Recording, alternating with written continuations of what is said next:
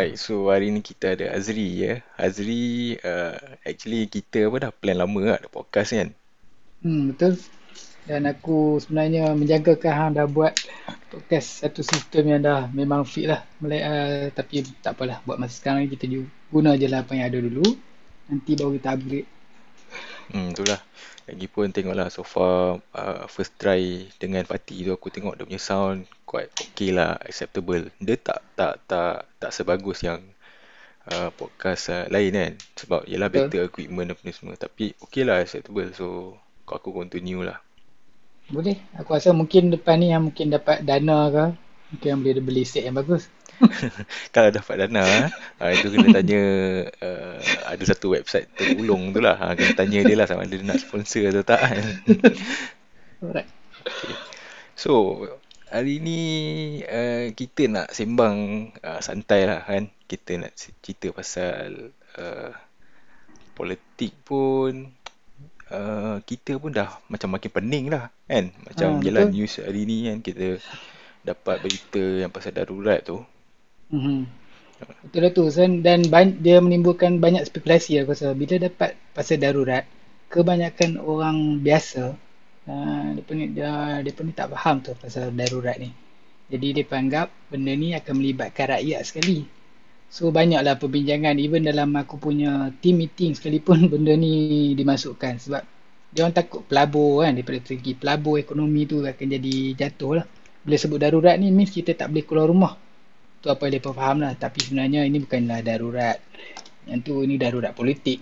Jadi ahli politik saja yang kena darurat kan. Kalau tak kontrol memang akan jadi lagi masalah. So kita skip untuk kali ni. Kita tengok pada benda lain. Boleh?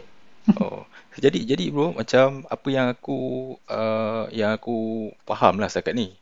Yang Ha. darurat yang macam uh, yang kita dengar ni adalah darurat politik lah macam apa yang kau cakap tadi kan. Hmm. Uh, dia melibatkan oleh uh, yang yang melibatkan government lah. So, uh, since kita sekarang ada macam uh, real tension kan between current government dengan uh, yang opposition sekarang masing-masing kata dia orang ada uh, majority apa semua kan. Jadi Mhm. benda ni dah dibawa macam hari tu dah dibawa uh, usul kepada agung semua. So yang aku faham adalah darurat ni mm, akan diimplement oleh uh, akan diimplement oleh agung lah. Betul. Jadi tak ada uh, kerajaan A, tak ada kerajaan B. Jadi yang yang central adalah agung melalui So agung. tertinggi agung lah. Ya, Ah, kuasa tertinggi tertinggi agung. tu akan jadi pada agung lah. Jadi uh, politik ni dah tak boleh nak sebab ke sekarang ni jadi jadi benda macam ni sebab dia perebutan kuasa macam biasalah. Masing-masing declare dia orang ada dia orang punya uh, penyokong dan juga dia orang punya adalah dia orang punya ni uh, uh, apa yang dia nak cuba sampaikan. Tapi bila kita masalah kita kita ada masalah yang lebih besar iaitu COVID-19. Jadi aku rasa benda ni yang patut ditangani. Ah, itulah sebab Lebih pada uh, ha. kalau macam uh, COVID ni macam kita hari tu baru kita macam nak rasa lega apa semua kan bila kes semua dah makin kurang lepas tu kita dah zero case kan Betul? lepas tu tiba-tiba jadi balik. Kita pun tak tahu kenapa kan. Mungkin lah Hmm. sebab yang daripada uh, kes import ni, benda kat Sabah apa semua tu kan. Betul? uh, bagi bagi aku lah bila aku dengar pasal yang darurat ni dan bila kata darurat disebabkan oleh government uh, dengan uh, opposition ni bagi aku diorang selfish lah bagi aku kan. Kenapa diorang Aku tak boleh macam macam berfikir secara logik kan? Okey. Hmm. ya kita tahu kan? Okey kalau dia memang dapat uh, apa sokongan majoriti kan aku tak deny dia ada hak untuk uh, claim. Sebab dah memang rights dia sebab kalau dapat majoriti. Tapi um, at the same time uh, aku rasa ada banyak lagi channel yang aku rasa yang boleh diconsider lah. Sebab kita dalam keadaan covid ni bagi aku dia special case kan. Hmm. bukannya uh, covid ni apa selalu kan sebab dia melibatkan ramai Dan orang bagi, bagi aku benda ni dia mengikut kesesuaian, kesesuaian keadaan lah. Sebab COVID-19 ni adalah satu masalah globalisasi bukan masalah yang berlaku dalam satu negara saja. Sebab ia melibatkan semua negara. Jadi bagi politician ni sepatutnya mereka kena sedar yang benda ni uh, tak sepatutnya diba, dibincangkan buat masa terdekat. Kan? Hmm. Sebab benda ni ia bila macam dia dia orang buat uh, undi, tentu-tentu orang kena keluar mengundi. Tak mungkin dia boleh buat online undi, betul tak? Hmm, So jadi benda-benda ni lah akan membantu dalam meningkatkan kes ni. Dan kita pun nampak dia punya facts dia tu sebab selepas pada pilihan raya tu kes tu makin meningkat. Betul tak? Dan dan benda tu juga jadi dekat sekolah. Dan untuk pengetahuan hang dekat sekolah aku sendiri dekat rumah aku ni sekolah ni dah ditutup selama seminggu sebab ada student uh, budak berumur darjah 6 dia disyaki uh, ada ni lah simptom COVID-19 dan ayah dia tu bekerja di uh, penjara area sini. Kan penjara yang banyak di sungai yang dekat Kedah ni dia punya bilangan uh, kes meningkat tu disebabkan uh, daripada penjara. Oh, jadi tengok dah, dah dah terganggu pula pembelajaran budak-budak. Aku rasa macam not fair lah sebab dia effect to everyone betul tak? Apa yang aku kata ni betul lah. Lagipun macam macam kes yang macam kau cakap yang pasal penjara ni kan. Bagi aku kita uh, macam mana nak salahkan dia pun bukan salah dia kan. Dia hanya ha. tugas kan. betul Dan, uh, tapi yang yang uh, problem sebenar dia adalah uh, yang bila dia infected dekat uh, pilih, pilihan raya uh, Sabah. betul Uh, bagi aku macam ni lah, okay. Uh, kau pernah dengar tak ramai orang menyalahkan uh, pilihan raya Sabah tu kan sebagai uh, yang menyebabkan kes COVID meningkat lah dekat Malaysia ni sampai Sabah pun sekarang dah sangat teruk kan. ha betul Uh, lepas tu uh, ba- bagi kau apa pandangan kau? Adakah kau rasa uh, peningkatan kes COVID ni kau menyalahkan pi- pilihan raya Sabah ataupun tak? Macam mana? Aku lebih cenderung menyalahkan pilihan raya lah sebab kalau kita tengok sebelum pilihan raya tu memang kita punya kes tu macam ki- kita bincangkan tadi dia dah menunjukkan satu positif lah dan makin kurang kan. Bila ada je pilihan raya ni kes tu makin meningkat dan tak pernah berkurang. Dia berkurang pun nilai dia masih beratus. Betul tak? Dulu Hmm. puluhan saja, sekarang ni dah jadi beratus. Jadi aku memang lebih cenderung mengatakan pilihan raya itulah adalah salah satu faktor menyebabkan kes ni meningkat. Untuk akulah. Oh, betul apa? Uh, tadi aku aku dengar macam uh, kau ada cakap pasal uh, takkan kita nak mengundi online kan, secara online kan. Hmm. Okay. Betul? Uh, interestingly, baru-baru ni aku ada nampak tau. Uh, ada satu posting uh, daripada adalah seorang kawan aku ni. Dia agak uh, bagi aku dia brilliant juga. Dia Okay. berpengalaman dan pasal apa politik-politik ni semua kan. Dia uh, cara dia posting tu macam uh, seolah-olah macam election ni sebenarnya boleh uh, diimplement lah macam daripada on, uh, daripada segi online apa benda semua ni kan. Mhm. Jadi uh, sebagai rakyat biasa macam aku kan, orang yang biasa kan, orang kata ilmu IT pun tak adalah hebat mana kan. Okay. Jadi uh, of course lah aku rasa macam benda tu macam ish, takkan boleh kan. Weird kot kan. Betul. Uh, even aku macam aku tak sure lah ada atau tak lah country yang mengadakan online vote ni aku so far aku tak rasa ada lah tapi kalau ada tak tahulah kan. Okay. Uh, tapi macam kau background kau sebagai IT kan kau rasa adakah voting online ni adalah satu pro- probability in the future? Aku tak rasa benda ni dia boleh kata boleh diimplement tapi dia tak jadi satu benda yang uh, trust lah benda orang boleh percaya. Maknanya sedangkan undi yang biasa pun kita dengar banyak masalah dengan kata undi hantu dan sebagainya. Dan undi melalui online ni aku rasa lebih cenderung kepada jadi macam tu. Sebab dia boleh dimanipulasi yang pertama. Dan keduanya kalau kita buat satu contohnya kita simpan database tu database ni juga boleh mengalami kebocoran.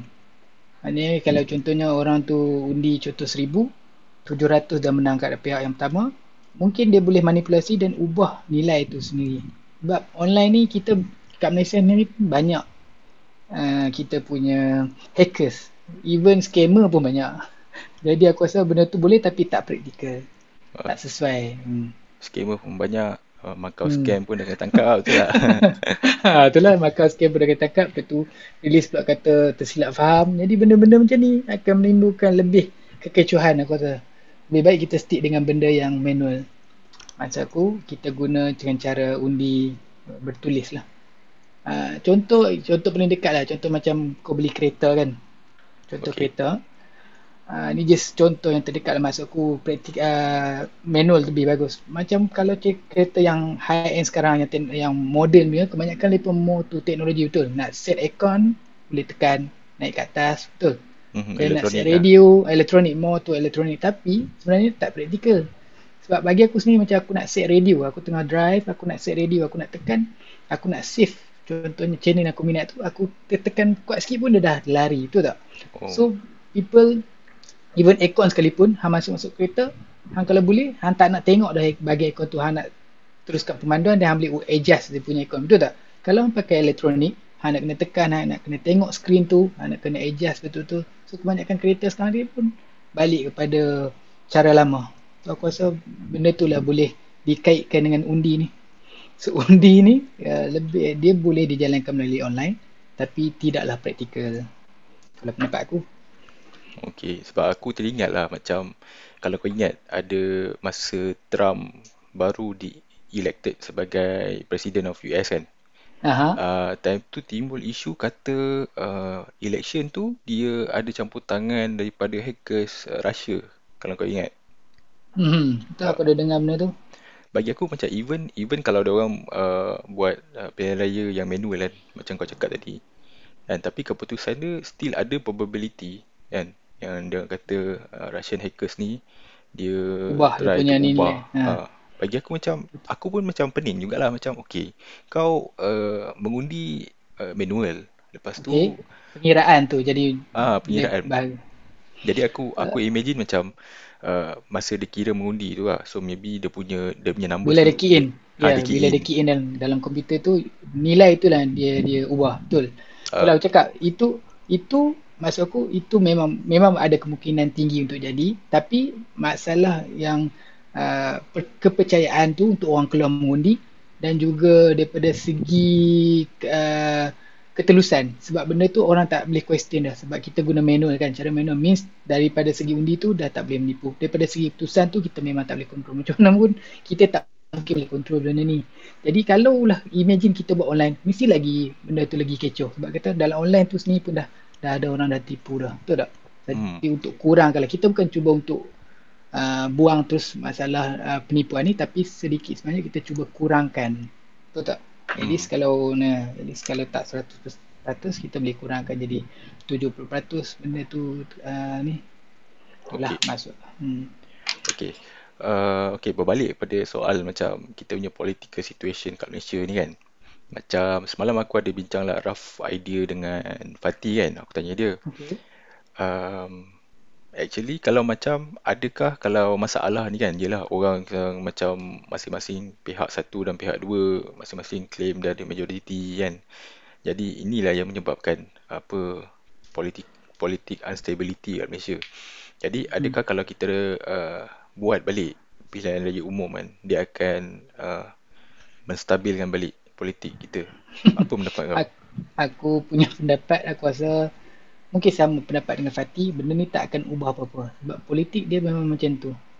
Dia akan even kalau kita buat uh, undi sekalipun dan uh, majoriti tu uh, tak macam tak menang besar kan. Contohnya 45% 55 berbalik 55 jadi benda tu mana kata bukanlah menang besar. Jadi kepercayaan rakyat tu dan ekonomi tu masih sama bagi aku. Dia tak akan ada uh, uh, tak akan ada satu impak yang besar lah Oh, Dan maksudnya macam hmm. Maksudnya macam okay, contoh kalau macam pilihan raya tu uh, still lagi numbers dia uh, menang tipis lah orang kata menang tipis Hmm, kan. menang tipis betul So jadi kalau yang uh, yang parti uh, dapat uh, side yang kalah tu so maybe hmm. dia boleh claim balik uh, kalau dia ada majoriti mungkin dengan Hmm. membelilah MP-MP ni semua Hmm. kan. dia boleh lompat parti tu dan Lompat parti. dia, ha, dan parti yang lawan tu pula akan jadi parti pembangkang. Macam tu je. Tu aku tak rasa benda tu akan membantu daripada melonjakkan ekonomi. Sebab politician ni sama. Aku pernah baca satu aku pernah tengok lah satu uh, survey. Survey ni buat untuk kepercayaan. Maksud tak? So pekerjaan apa yang paling orang percaya? So daripada survey tersebut uh, yang dapat tempat pertama ni hang rasa uh, profession apa? Tempat pertama ah. Hmm. Pertama aku pun tak sure lah. Kalau aku kalau profession yang aku percaya lah. uh, Okay. Ah, Kalau aku percaya pun nak percaya tak percaya aku terpaksa percaya juga lah adalah Okay. doktor kot sebab Yes, ya aku betul. trust. Betul Doktor. lah. Doktor yang pertama. Sebab apa? Kalau tak percaya doktor tu, sebab ia melibatkan nyawa. Kalau tak percaya doktor, dekat siapa lagi hang nak percaya? Betul tak? So, Oh. doktor adalah tempat yang pertama lah. Yang kedua adalah guru. Sebab Hmm. guru ni, dia memberikan ilmu. Kalau guru pun tak boleh dipercayai, siapa lagi yang nak sebarkan maklumat ni? Sebab kalau hang dapat pun maklumat palsu, dan benda tu diturun kepada generasi yang akan datang, dan benda tu akan jadi useless lah. Betul tak? Hmm. Sebab tu orang beri percayaan untuk survey tu uh, doktor nombor satu, nombor dua tu guru. Dan yang ke belakang ke belakang ni, hang rasa profession mana? Yang ujung-ujung tu. Politician kan? Yes, politician yang bawah. Maknanya tak ada orang percaya politician ni, tapi orang still mengundi. Tu yang aku tak faham sampai sekarang. Memang politi politician ni orang tak percaya tau. Tapi masih ada lagi pengikut. Mungkin bagi aku, uh, uh, dia ni bolehlah dikategorikan sebagai taksub lah. Taksub. Itulah kadang-kadang macam dulu uh, interesting ada ada member aku pernah pernah, pernah tanya lah kan. Kira kira sembang-sembang santai dia cakap kat aku macam ni. Cuba kau bayangkan eh. Kalau kau jadi politician kan. Percentage untuk orang uh, tak suka kau, kira maki-maki kau hari-hari memang sangat-sangat tinggi lah. Kan? Siapa je politician yang tak pernah kena maki kan. Even kalau kau uh, baik macam mana pun akan ada haters. Betul aku aku setuju lah dengan kenyataan tu. Betul. Mhm. Lepas tu uh, dia tanya, tapi kenapa orang berebut nak jadi politician? Ha, Aku bagi aku satu saja jawapan dia, duit. duit lah. Duit. Kalau kalau hang dibayar dengan gaji dan juga allowance yang sama dengan pekerjaan biasa, hang rasa ada tak orang berebut untuk dapatkan jawatan ni? Bagi aku tak ada orang nak berebut sebab apa? Hang nak kena hang nak kena fikir masalah rakyat. Masalah hang dalam rumah tangga sendiri pun kadang-kadang kita tak boleh nak handle. Masalah family lagi, masalah tempat kerja, masalah macam-macam lah kita punya cara hidup. Itu pun susah kita nak tengah ni. Ni nak fikir masalah rakyat yang boleh mengadu. Even aku kerja sebagai team lead sekalipun uh, dalam masa setahun, itu pun dah sakit kepala dah. Bila orang main report, cik saya tak boleh buat ni, saya perlukan bantuan ni, macam-macam. Itu pun dah buat kita rasa mental break. Ni even untuk satu country. Jadi bagi aku, macam mana nak counter balik benda tu? Duit lah. Tu kalau tak disebabkan wang ni, tak mungkin orang berebut-rebut untuk dapatkan jawatan ni. Itulah bagi aku. Aku setuju lah dengan dengan dengan idea tu. Tapi uh, aku, aku tambah sikit lah. Kalau aku, aku personally uh, macam ni lah. Okay, politician ni, aku dapat tengok dia ada dia ada dua kelas. Okay. Kelas majority, of course lah. Dia nak apa kekayaan lah. Projek benda semua lah. Ya. Second, ada politician yang memang dah kaya tau. Dia memang datang daripada keluarga kaya apa dia semua. Tapi Mhm. dia still lagi. Dapat sebab dia uh, hungry for power. Ya. Tahu. Mhm. Sebab ada certain orang macam macam dulu uh, uh, uh, ada ada member aku pernah pernah bagi tahu aku macam ni. Uh, ada orang dia bila uh, dalam career dia ataupun apalah uh, apa yang dia buat dia ada satu target. Okay, dia nak jadi something. Apa yang dia target tu lah. Okay. So bila dia dah sampai tahap tu, tahap tu dah paling orang kata tertinggi Tinggi lah, lah paling tinggi. achievement dia. Aha. Yes, tertinggi. Tapi still dia rasa macam kekurangan tau. Dia sekejap ke, dia sekejap ke happy dia. And then dia Hmm. rasa macam kekurangan. Dia dia dia dia try untuk cari satu lagi uh, Benda yang boleh stage satisfy dia lah. Ha, yang stage yang boleh dia. puaskan dia punya. Hmm. Yes. So, apa yang dia bagi tahu aku adalah orang-orang macam ni, dia orang bukan nakkan sangat pun ben, uh, matlamat yang uh, yang yang dia nak achieve tu. Dia enjoy the process of being that. Dia enjoy that challenge, dia enjoy macam mana masalah datang. So, macam mana dia atasi masalah-masalah tu lah. Uh, ada orang passion tau macam tu. Betul. Mungkin mungkin macam tu lah. Sebab tu dia macam cakap lah dia dia memang nak satu benda yang uh, benda tu dia jadi macam uh, sometimes as treat as hobby. Betul tak dia jadikan dia hobi ataupun itu untuk dia penuhi dia punya masa lapang. Sebab kalau dia dah achieve satu target tu then dia tak tahu nak buat apa then bagi aku dia dia macam rasa jiwa dia kosong sebab tu dia cari satu lagi benda untuk isi masa lapang. Tapi sebenarnya semua tu berbalik pada kalau kita ni Islam kita kena balik pada agama kita balik lah betul tak? Sebab Betul. kita takkan puaskan hati kita untuk sebarang benda. Sebab dunia ni sementara. Jadi memang kita takkan sampai apa yang kita hajat. then kita kena kembali kepada, kepada pencipta lah barulah baru kita boleh dapat balik kesempurnaan dalam hidup tu Hmm. Sebab uh, aku, aku teringat dulu masa aku dulu dekat Penang kan.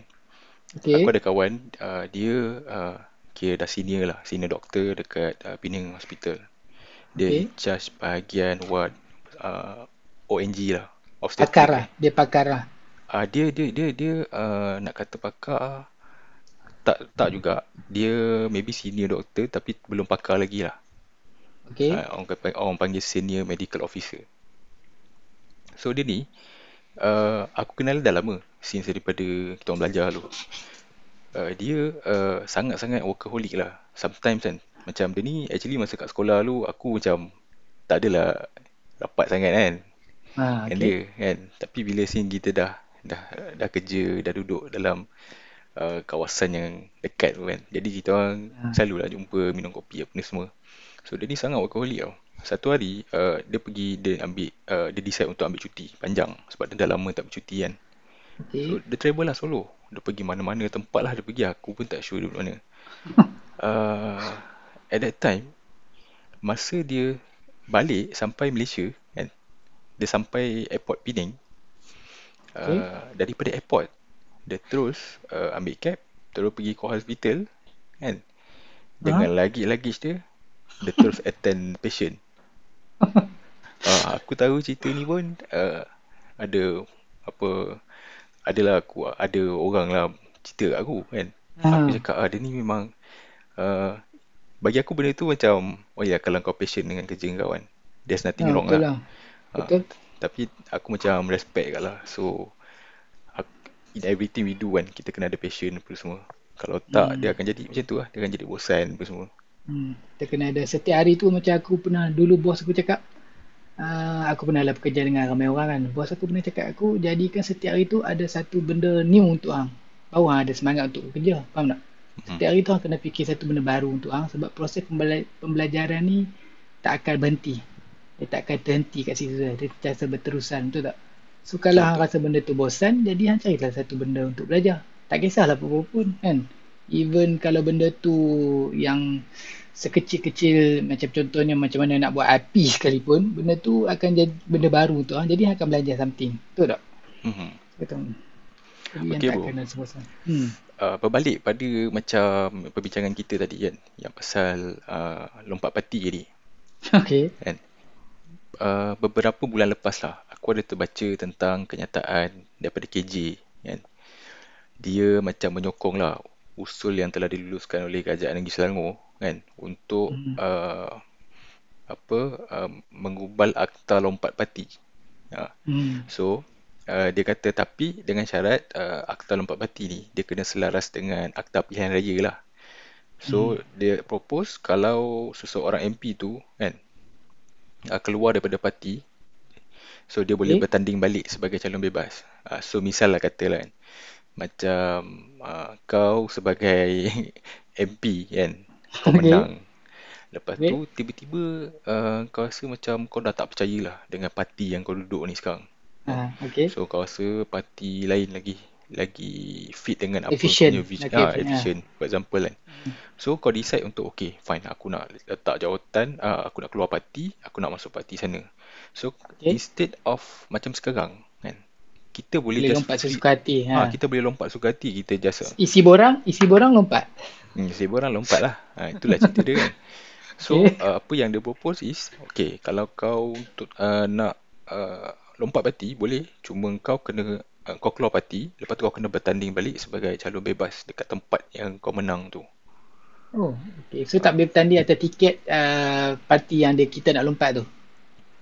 Uh, yang itu aku tak berapa sure sebab aku try juga untuk cari kan kenapa kena bertanding okey. sebagai calon bebas kan. Ha. Uh, maybe ada uh, explanation lah kan more explanation. Tapi aku tak jumpa lagi. Maybe nanti aku aku try cari lah tapi hmm apa okey yang KG cakap juga yang, yang macam dia kena selaras dengan akta pilihan raya tu kan. Uh, sebab sekarang undang-undang pilihan raya dia kan kalau uh, seseorang individu tu dan meletak jawatan sebagai wakil rakyat kan ha dia tak akan boleh bertanding selama 5 tahun. Betul. Itu memang ikut rule dan regulation dia. Okey uh, so uh, pada pandangan kawan adakah macam akta lompat parti ni patut diimplement tak Sebab kita dah banyak sangat masalah pasal lompat parti Hmm. ni. Bila lompat parti, government boleh topple, boleh boleh jatuh apa semua. Adakah akta ni bagus atau tak? Aku rasa Atta ni memang satu benda yang bagus sebab dia akan mengurangkan kekecohan lah. Macam sekarang tengok bila-bila boleh lompat parti baru tubuh satu kerajaan lepas ada lompat parti ni dah kita kena buat pilihan raya lain dia melibatkan pilihan raya ni bukannya mu- murah tau dia juga melibatkan wang dan pun juga masa betul tak? Kalau dia buat hari Rabu orang kena cuti dan pergi undi dan sebagainya. Jadi aku rasa akta ni memang sesuai lah dilaksanakan. Memang dan sesuai lah. ya. Jadi jadi kau kau antara orang yang akan menyokong akta ni lah. ya aku akan jadi orang yang menyokong kuat akta ni lah. Untuk mengelakkan keserabutan dan kekecohan dalam uh, politik ni. Betul. Aku akan jadi orang yang menyokong Betul. Actually, sendiri macam mana? Macam macam kau sendiri macam mana? Kau um, kalau kalau bergantung pada aku kan, aku rasa memang of course lah bila kita baca pasal akta lompat parti ni something yang sangat bagus lah, sangat bagus. Kalau even kalau kau tanya uh, majoriti orang pun akan cakap akan setuju lah benda akta, akta lompat parti ni patut diimplement. Betul. uh, aku pernah try cari kenapa akta ni still lagi tak boleh diimplement sebab dia bercanggah dengan uh, kebebasan uh, kebe, be- kebebasan berpersatuan. Oh, okey. Uh, So mana jadi demokrasi? Demokrasi ataupun benda lain? um, sebab dia kata macam ni, okay. Kalau kau implement akta lompat parti, maksudnya kau contohlah kau menang part, uh, sebagai parti A, kau Okey. tak boleh lompat. Jadi kau dah bercanggah dengan kebebasan berparti kan. Oh, Macam betul. sekarang kau bebas, okay. Kau Kata nak bebas join betul. mana-mana pun tak ada hal. Itu hak peribadi, hak sendiri, hak individu kan? Hmm. Jadi uh, itu yang sebab kita uh, macam contoh kita baca news kan macam yang apa yang KJ bagi tahu ni. Dia perlu diselaraskan balik. Dia kena dia kena sync balik. So kalau macam contoh kita betul tak implement akta lompat parti tu something need to be done dekat yang uh, apa tadi yang kebebasan berparti berpersatuan. Hmm, kita kena kita kena hitung, kita kena gubal dulu baru kita boleh buat yang lain betul. Hmm, betul. Betul lah. Tu- So kita bi- bi- bila kita bercakap lah, macam uh, pasal implementation of uh, new law ni kan, aku teringat lah pasal kes yang baru-baru ni. Kes pasal yang kes uh, budak perempuan yang buat MyV kan. Ingat tak? ya, yang langgar orang sampai meninggal tu ke? Ah, Okey. okay. Uh, so aku ada sebab beberapa bulan dulu lah sebab kita kan banyak sangat kan macam kes orang mabuk bawa kereta menyebabkan kematian, Mhm. aksiden apa semua. So uh, PM kita pernah uh, macam uh, suggest untuk kita pindah balik tau akta tentang Kita balik uh, atau undang-undang tu lah. yes sebab sekarang kalau macam uh, ini ini aku ingat lah kalau macam kau uh, bukan kau lah takkan kita pula kan kalau seorang pemandu mabuk tu kan Hmm. okey dia mandu mabuk so dia ditangkap dalam pemandu dalam keadaan mabuk so dia Okey. uh, boleh kena denda between 1000 hingga 6000 Hmm. lepas tu kena jail time tapi tak maksimum 12 bulan setahun lah Setahun. ha. Okey. tapi kalau kau memandu mabuk dan menyebabkan kematian ha, Mhm. dia uh, fine dia akan kena dalam 10k 10,000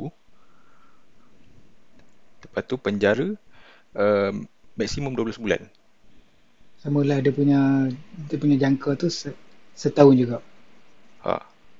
so bagi aku macam cu- cuba cuba kau bayangkan kan okey seorang businessman kan memang tiap-tiap bulan dia punya income memang 50k 60k ke atas kan Hmm. bagi aku Hmm. Ramai je businessman yang even uh, even more than that kan dia punya income Betul. ha, okay so dia, dia memandu kan mabuk jumpa klien apa semua lepas tu Hmm. mabuk dah langgar pakcik balik masjid bawa bawa motor Hmm. kapcai meninggal contoh Okey. Okey. ha, lepas tu apa yang dia kena is uh, penjara Fine pun 10,000. ha, Ha. fine 10 ribu Penjara. is, is, is like nothing bro betul tak Betul. Betul. Bagi Sebab macam benda tu se- sebab benda tu melibatkan nyawa. Jadi not fair for that family. Bayangkan pak cik itu pula dia ni memang adalah punca rezeki untuk keluarga dia. Kan? hmm, Then dia punya uh, isteri dia dan anak-anak dia hilang punca pencarian rezeki. Kesianlah kat dia. Kesian kat dia orang yang yang yang terkesan ni. dan orang tu masih boleh bebas. Jadi aku nak tanya satu lagi, akta eh, masuk undang-undang yang tu, uh, lesen orang yang memandu dalam keadaan mabuk dan membunuh orang, kita anggap pembunuh lah tu, sebab Hmm. dia langgar dan orang tu mati. Bagaimana dengan lesen dia? Adakah masih lagi valid ataupun dia akan disenarai hitamkan? Uh, so far macam apa yang yang yang jadilah news yang aku baca kebanyakannya adalah lesen dia orang akan digantung lah. Hmm, Uh, digantung untuk se- untuk berapa masa ataupun memang untuk selama-lamanya? uh, yang tu aku tak berapa sure. Sebab Hmm, berdasarkan betul. pengalaman aku dulu lah, aku ingat uh, masa aku ambil lesen dulu, Hmm. uh, kan kita ada Demerit, macam sistem demerit. kan kita ada macam bila kita masuk untuk ambil lesen kita ada kena dengar apa Yalah, kelas, kelas kelas kan tu. kelas Ya. dalam kelas tu encik yang buat uh, kelas tu dia tanya macam inilah okey siapa antara anda yang dah ada lesen kan of of course lah kebanyakannya tak tak ada lah kan tapi ada Hmm. ada ada certain orang yang angkat tangan lah ada lepas tu Okay. tanya okey kenapa uh, kau punya lesen ni tak ada dah oh dulu Hmm. saya bawa uh, bawa Lori lah kereta kereta. Okay. uh, saya langgar orang orang tu mati. Lepas tu saya kena ambil balik. So al- alasan dia macam itu. Memang blunt gila. Nampak? uh, tu. Ha, nampak. So jadi So aku macam mana? fikir lah Macam okay kau bawa kereta. Lepas tu Eh, kau uh, langgar orang mati. Hmm. Lepas tu lesen kau kena kena gantung. Kan, tentu, lepas tu boleh ambil semula. uh, Lepas tu boleh ambil semula.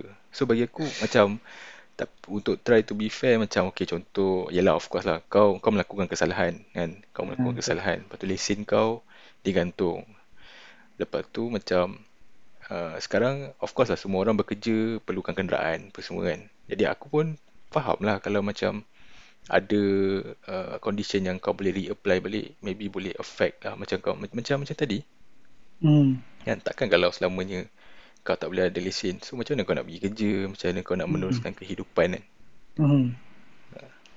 so maybe lah macam tu tapi is is uh, aku still lagi macam blur pasal tu tu maybe nanti kalau ada time aku tanya lah member mana yang tahu kan Ha.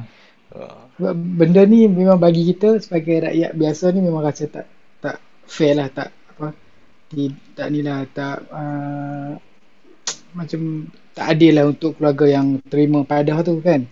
Sebab dia orang kadang-kadang kalau nak dapat pun just pampasan. Itu pun kalau dia orang boleh lantik peguam untuk uh, bakitkan semula kes tu. Kalau tak dia macam tu je lah. Dia ni tadi masa mungkin benda tu sekali benda tu pun macam undang-undang dunia kan. Kita hmm. susah lah nak nak cabar undang-undang tu sebab semua macam aku pernah tanya member aku kalau langgar ni bukan dia consider bunuh lah. kawan aku cakap tak sebab dia bukannya purposely bunuh orang tu dia dengan tak sengaja betul tak dan benda tu pun bukan masuk dalam akta bunuh dengan tak sengaja apa dia masuk dalam memandu dalam keadaan mabuk dan melanggar orang dan orang tu pula mati kan so Yalah. akta dia tak sama ha. jadi ki- kita ni bukanlah pakar daripada segi perundangan kita cuma boleh cakap bagi kita punya pendapat aku ni benda tu tak adil lah untuk keluarga mangsa. Tapi daripada segi undang-undang memang kita tak boleh nak nak fight lah benda tu. Betul tak? Betul lah, uh, sama lah macam, macam apa yang aku rasa lah. Sebab kalau yang melibatkan macam aksiden, kematian, keluarga yang uh, yang mati tu, yang meninggal tu akan selalunya yang paling loss lah, loss paling besar lah. Kan? hmm. Macam macam kes yang perempuan tadi kan, yang memandu bawa. TUDM tu ha. Ah, lelaki dia TUDM tu kan ha. hmm. Jadi ya, so the least yang dia perempuan tu dapat is penjara 6 tahun, so fine dalam 8,000. So, betul tapi keluarga tu kan yang yang betul-betul merasai ya, kehilangan sebab dia tak ada hmm. apa mata pencarian, husband dia, betul anak dia kecil-kecil kan. dan dia akan selama-lamanya tau maksudnya daripada dia starting pada lelaki dia tu meninggal di langgar sampai dia punya anak membesar semua dia akan macam tu kehidupan dia maksudnya dia tak akan ada pengganti. Kecuali dia kahwin lain lah kan. Kalau tak dia memang akan stay stay alone. Lah. Hmm, dia itulah. dan dia sendiri pula kena keluar bekerja. Dia punya dia punya daripada segi kehidupan dia pun akan berubah. Betul tak? Jadi memang bagi aku aku rasa tak adil lah benda tu untuk mangsa lah. Betul tak? Hmm, betul lah, betul lah. So dia, dia, dia takkan pernah adil lah kepada hmm, yang keluarga yang mengalami kematian tu. betul Ha. So bro, aku nampak macam ada uh, kau baru posting pasal uh, Japan trip eh. ya Yang apa bila Japan trip tu tahun tahun lepas eh? dua, dua eh bukan dah dah 2016 tu dah sekarang Eh, ni dah lama dah. 4 tahun dah dah Oh, 4 4 tahun tahun dah dah. ni hmm Hmm. So cerita sikit apa yang uh, apa kisah di sebalik apa yang kau tulis tu? aku huraikan secara sinopsis lah. Sebenarnya benda ni aku nak cerita pasal rezeki lah. Maksud aku daripada uh, daripada sedekah tu sendiri. Sebab uh, posting ni sebenarnya uh, aku nak cerita macam mana aku berpeluang tu ke negara Jepun tu disebabkan aku bersedekah.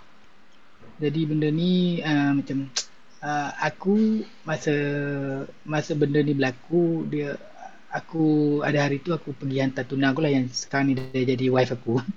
So hmm. bila, bila aku hantar dia tu then pagi kan kita hantar dalam pukul 8 macam tu aku rasa macam nak pergi breakfast lah.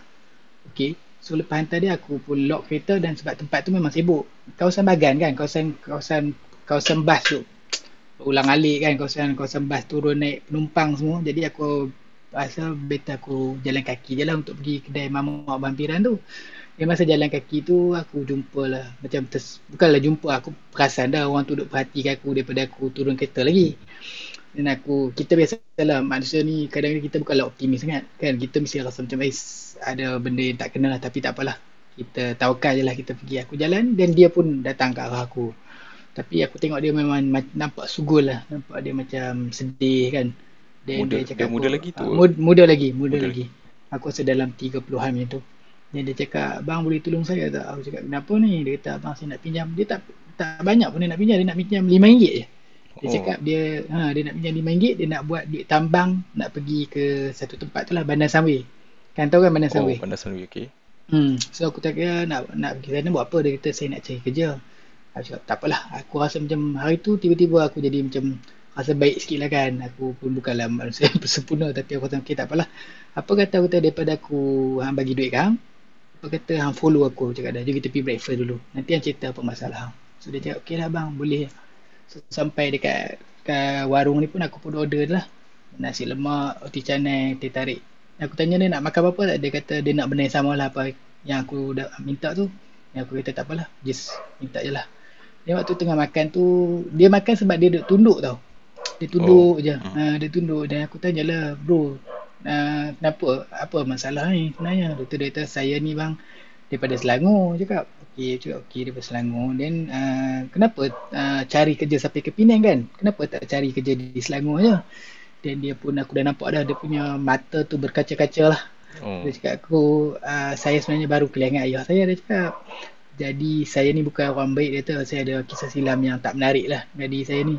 Jadi saya tak nak ingat benda tu lagi. Kalau saya duduk di Selangor ni dia kata uh, saya akan tengiang-ngiang lah benda yang apa yang saya buat ada hingga sampai ayah dia meninggalkan semua kan.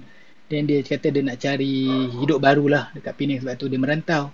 Aku pun okey lah aku tak nak tanya lebih lah sebab aku tanya lebih kan dia jadi drama pula tadi kat situ. Nangis kan orang ingat aku pula yang menyebabkan dia menangis kan. So aku tak oh. apalah then Kemudian uh, aku cakap okay, tak apalah Lepas habis makan ni bro Aku pun nak gerak Dia cakap Bro bayar semua Aku bagilah kat dia Certain amount lah kan. Aku cakap yang lebihan tu uh, Bro ambil lah buat tambang. Tu aku tengok memang dia menangis lah time tu. Dia cakap ucap terima kasih Dan dia Aku pun belah lah pada kawasan tu. Then Tu hari Sabtu lah kan Then hari Senin tu Aku masuk office macam biasa. Tiba-tiba Gary Gary Smoke Bos aku tu lah Gary Smoke tu panggil Masuk dia punya bilik meeting kan then aku pun tak expect uh, benda apa lah. Sebab aku ingat benda ni macam rutin harian lah perbincangan biasa atau mungkin ada tugasan ya. Then dia tanya aku, uh, aku ada pasport aku masih valid tak? Aku macam, hai kenapa? Tiba-tiba tanya soalan Okay aku cakap je masih valid lagi. Dia kata pernah pergi ke Jepun? Aku macam, oh terkejut lah. Aku cakap tak pernah lah. Ni memang aku paling jauh pernah pergi pun Vietnam lah aku cakap dia. Dia kata okay uh, hari eh, Isnin 15 hari bulan Ogos tu dia nak hantar ke sana untuk satu projek kita punya consolidation. Kan ingat masa tu IHS baru bergabung dengan market. So oh, memerlukan uh, ah, IT untuk set up lah dekat Jepun tu. Tokyo ah. memang ha, Tokyo.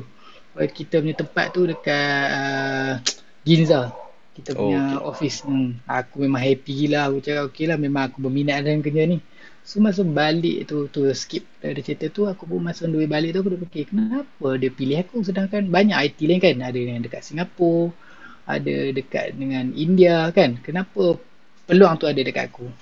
So bila aku teringat-teringat balik baru teringat oh mungkin kan? Mungkin lah ini salah satu rezeki yang aku dapat sebab aku tolong uh, member yang kita yang susah ni hari Sabtu tu jadi itulah daripada cerita tu aku cuba nak sampaikan rezeki kita lebih murah kalau kita rajin bersedekah lah.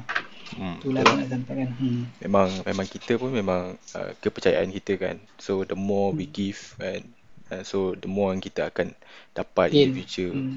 Uh, Betul. so it's it's nice story lah. Lepas tu aku tengok gambar-gambar kat Japan tu pun sangat outstanding lah. Yalah sebab fotografer kan.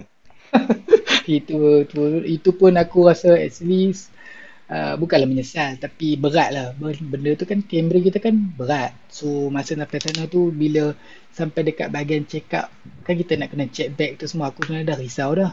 Sebab first time masuk negara orang kan aku takutlah nanti tak dibenarkan bawa masuk. Nasiblah ada surat company kita tu yang bolehkan aku teruskan perjalanan lah. Oh. tapi memang satu ha, kalau ada peluang memang nak pergi lagi lah. So kalau macam lepas ni uh, memang kita tak ada uh, memang Tokyo tu dah operation dah fully terus kan. hmm, Dah tak ada hmm, apa-apa lah masalah. So yang mem- yang betul memerlukan kau pergi ke sana. Hmm, dan aku kan dah tukar dah ja- jawatan so aku tak rasa benda tu kalau atas tiket company aku tak tak mungkin lah ada peluang untuk ke sana lagi tapi atas tiket individu mungkin lah ada chance lagi lah. itu pun kalau kes COVID-19 ni dah berkurang Hmm. Betul lah bro, bercakap tentang uh, pasal COVID-19 tu, kau ingat tak hmm. pasal aku punya trip kena cancel tu? tahu? Yang sama dengan adik aku tu. Ah, pergi betul. Jepun juga kan? Ha. Tapi adik, tapi adik kau lepas tak pergi? adik aku tak lepas bro. Dia tak lepas. Dia memang kecewa dan aku boleh tengok daripada posting dia dekat status whatsapp dan sebagainya. Nampak dia memang terkilan sangat lah. Sebab dia ni jenis macam aku juga. Bila nak pergi tu dia akan buat itinerary dalam masa sebulan tau mana tempat nak pergi dia dah buat research semua tau memang teruja lah nak pergi dan bila COVID-19 ni jadi dia jadi nampak kecewa macam hang punya wife yang yang ni kan yang Ah, teruja macam aku, aku just uh, follow the plan lah sebab uh, uh, nak kata feeling nak pergi sangat tu dia punya excitement tu tak adalah sampai 100% kan. uh, So uh. maybe so-so je lah. Tapi aku, tapi masa tu kita kan gila mancing, betul tak? Masa tu hang ada plan nak pergi tengok road apa sorry nak tengok reel, nak tengok oh road dengan jigging kan, betul tak masa tu? tu lah nasib baik lah aku tak apa invest terlalu banyak dekat situ kan. Sebab lepas tu kita covid lah apalah semua. Jadi tu lah bro macam uh, cuma yang lepas masa covid tu kan aku dapat uh, email daripada Malaysia Airlines dia kata uh, aku dapat call actually aku dapat call dia kata uh, flight kemungkinan akan apa cancel apa benda semua kan. Jadi okay. uh, at that time uh, yelah of, uh, kita sebagai turis yang pergi ke Japan ni selalunya turis akan prepare macam-macam lah penginapan uh, Hmm. transportation transportation is quite expensive memang memang expensive Memang pun mahal. Sana sana memang uh, mahal. Hmm.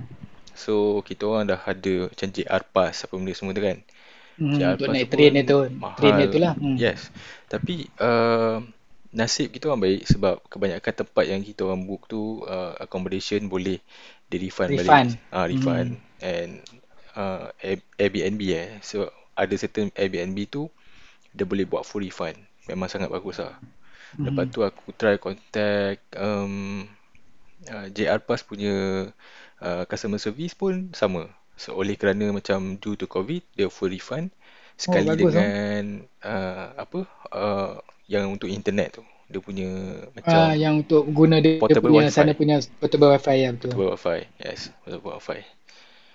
So okay lah. Lepas tu bila bila dapat refund tu aku rasa macam oh lega lah sikit kan. Uh, Jadi yang punya total loss ada tak? Kalau daripada situ? uh, total loss still ada kan. Macam yang Okay. kalau dia bergantung kepada TNC mana yang tak dapat Ah. full refund tu adalah certain lah. Tapi tak terlalu banyak lah kan Hmm. uh, kira macam Macam adik aku, macam adik aku, uh, Mas kalau tak salah aku tawarkan dia untuk penerbangan ke tempat lain. Mana negara tu yang masih belum masih buka lagi dia punya border semua. So adik aku pilih pergi Australia lah. Dan dia ambil oh daripada tu, uh, dia pergi Australia dengan Vietnam. So dia pergi dua trip terus menggunakan nilai yang sama. So aku rasa oh mungkin dia pun happy juga. Oh ya sebab ada jugalah macam loss yang uh, macam tak boleh nak recover dia. Ha. So tak apalah it's okay lah sebab uh, aku pun macam maybe lah petanda kan apa. Aku rasa macam tak ada Tak feel, tak sedar hati Okay. untuk pergi trip ni kan. Aku Ha. macam aku dah try macam-macam cara lah aku try kan cakap maybe nantilah apalah kan tapi oleh kerana kuasa di veto macam itu je kan. So nak buat macam mana? So at the end tak pergi jugalah. Yang menang jugalah kat kuasa minor ni. Ah, itulah. Tapi sebenarnya kalau hang dapat pergi sana pun satu pengalaman yang menarik lah. Kawasan dia memang clean lah. Macam orang cakap. Dia punya orang memang friendly. Even dia tak boleh berbahasa Inggeris, dia cuba sedaya upaya untuk tolong hang. Dan sekali tu aku jumpa, aku tersesat tau. Dekat Akihabara ni, aku nak pergi ke Tokyo Station. So aku pun, kita bila nak tanya orang, kita mesti select orang juga betul tak? Maksud aku, hang mesti tengok orang tu smart kan. Nampak gaya macam, oh dia ni tengok ni, kalau saya memang bahasa Inggeris mesti power. So aku pun, okay lah. Aku minta dah tolong Mamat Jepun seorang ni. Bila aku cakap nampak gaya masa dia berjalan tu memang hero lah. Bila aku tanya dia soalan dia, terus dia jadi macam, yalah, mak tompel tu hal tu. Tokyo, ha? Tokyo Station, ha? Dia tunjuk aku. Ni ni anu ni anu ni dia duduk sebut bahasa dia betul. Aku ah, aku terus kan kita kan budak IT. So aku ambil dekat phone aku, aku ambil Google Translate dah. Aku tunjuk dia okey dia faham. Dia nak tunjuk aku kawasan dan memang betul lah dia, nasib dia tak tunjuk aku kawasan yang pelik-pelik lah. dia aku sampai lah Tokyo Station. Tapi tu lah lawak jugalah pengalaman lah. Sebab aku pergi sana tu so, seorang.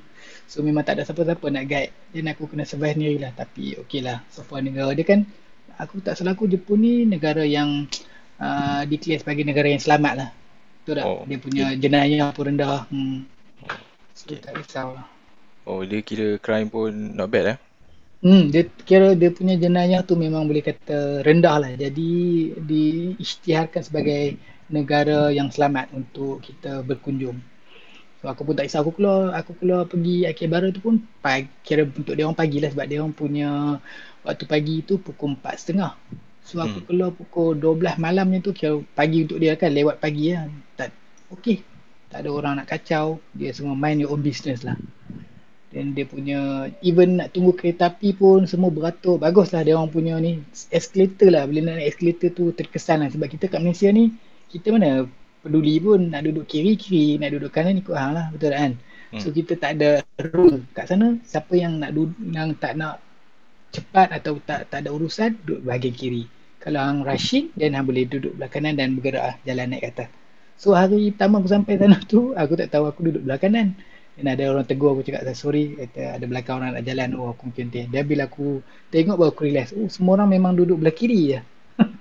Dan dia orang memang ada rule. Dan aku buat satu sebenarnya ada satu test lah kat sana. Kan dia orang cakap negara dia selamat.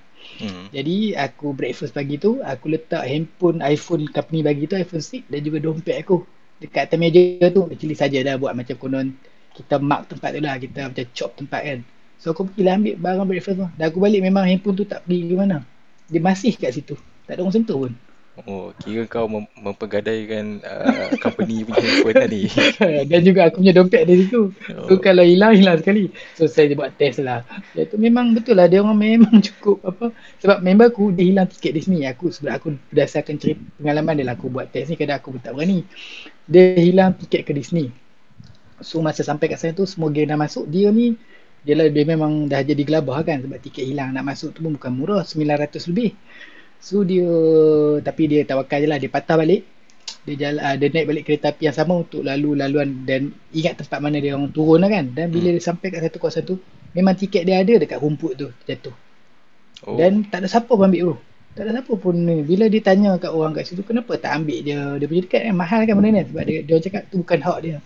Sebab tu dia tak ambil. Tengok macam mana dia orang punya pemikiran kalau sini Malaysia bukanlah nak mengutuk aku pernah pergi makan kedai mamak jaket tu member aku pergilah jaket warna hitam ni. Aku lepas makan kan kita sampai kedai mamak ni kita aku buka lah jaket aku letak atas kursi.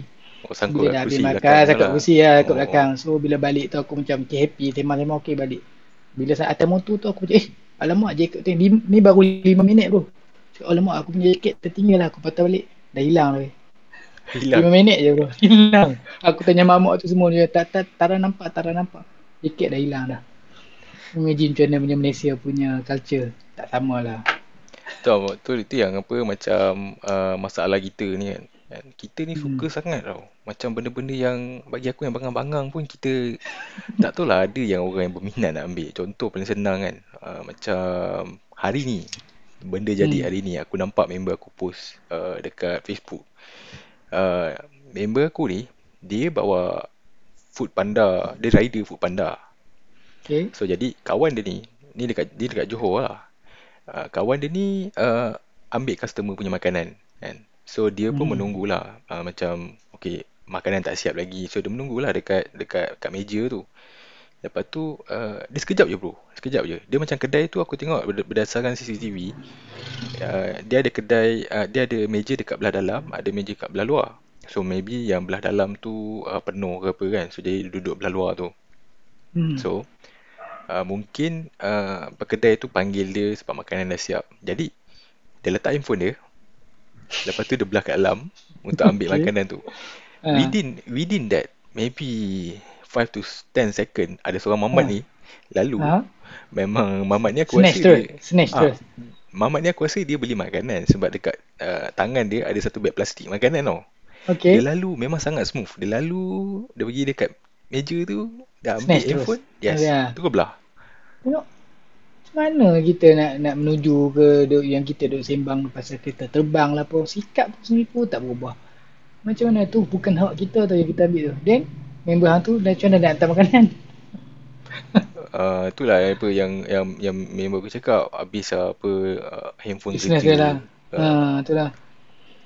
Aduh, kesian tu lah. Macam ni punya sikap tak berubah lah. Tapi aku rasa generasi masa de- akan masa de- depan ni kita lah sebagai yang sebagai ibu bapa ni lah kena corak anak-anak kita. Betul tak? Dan Hmm. penting sekali tu, yang penting sekali pendidikan lah. Tak, tak ada pendidikan yang jadi macam ni. Tak sekolah kan. Sekolah pun tak habis. Ha. Jadilah perangai yang huru hara ni. tu lah. Kadang-kadang macam macam kes yang uh, macam tadi kan macam maybe dekat Japan uh, everybody mind their own business apa benda semua kan.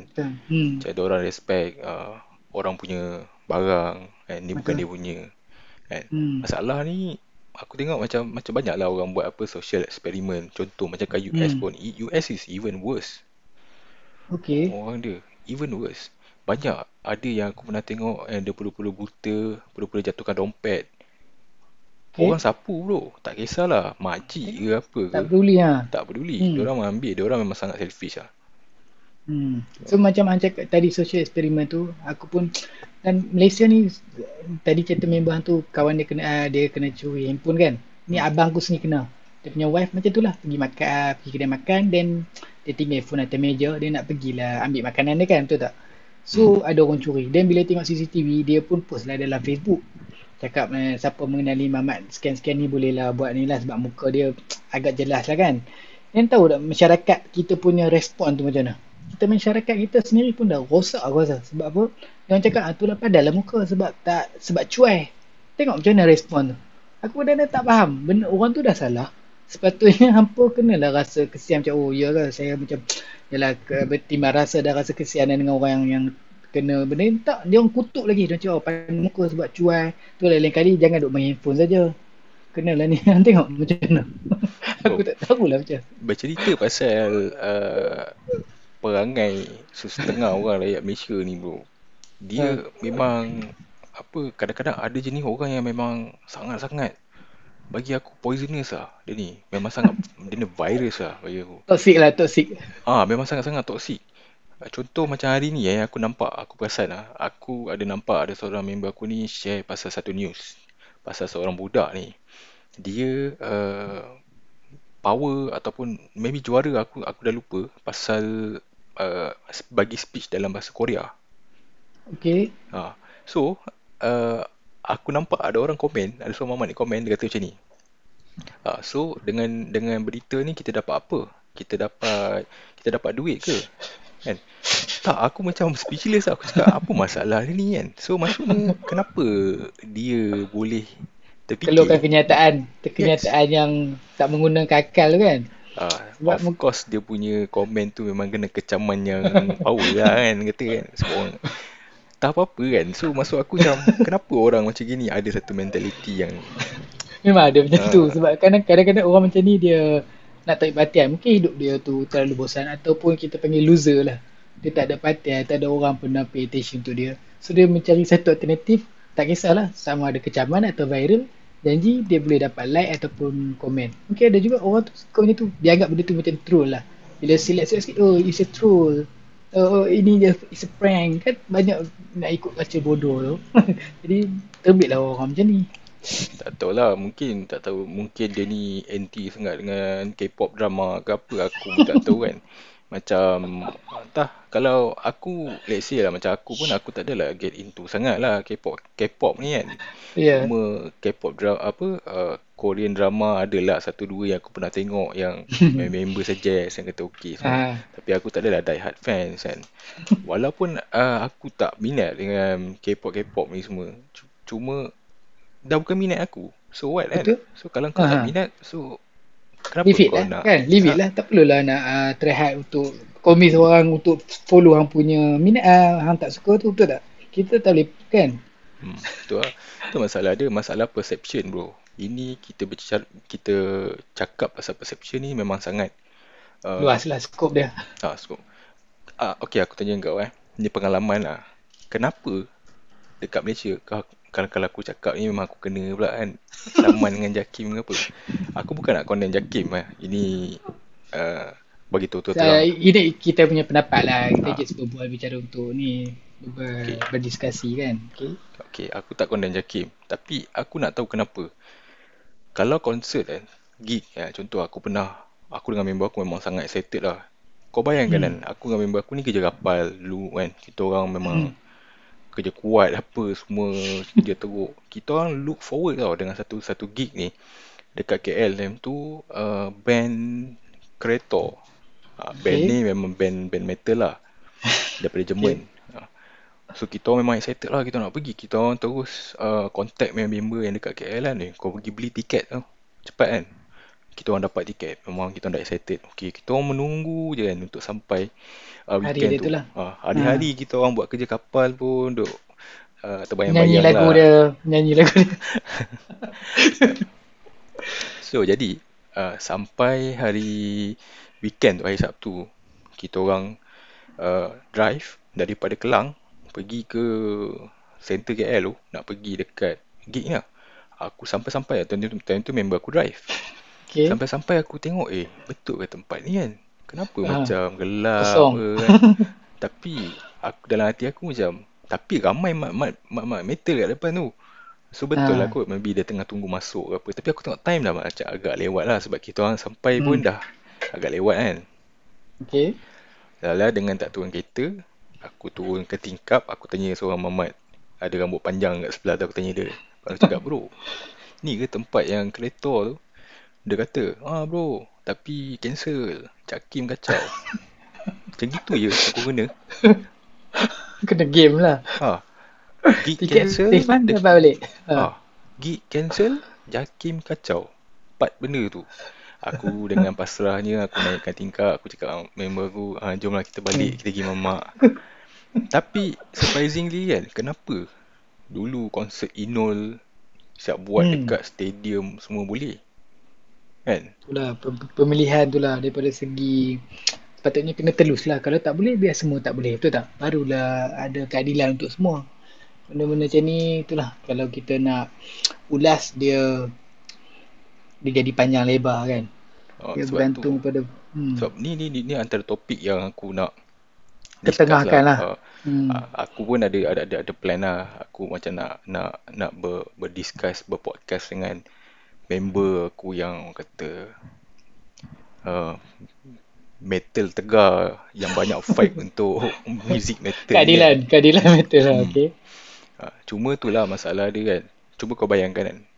Apa beza Inul Daratista tu dengan aku punya band yang Kreator ni? Sama lah dengan Justin Bieber kan. Justin Bieber pun pernah buat konsert kan dengan Selena Gomez. Betul tak? Sampai Uh, berpeluk sakan dekat atas sini. Berpeluk-peluk lah semua.